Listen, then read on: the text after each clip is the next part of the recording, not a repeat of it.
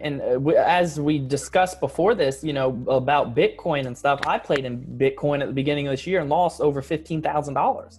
And I, and I looked at myself and I said, I do not know Bitcoin because I'm not an expert day trader, uh, cryptocurrency trader. I'm an expert in real estate. That is my expertise. And why would I go and dabble in other things that I'm not an expert in? So that's why I am just 100% in the real estate market. I get messages every day on Instagram.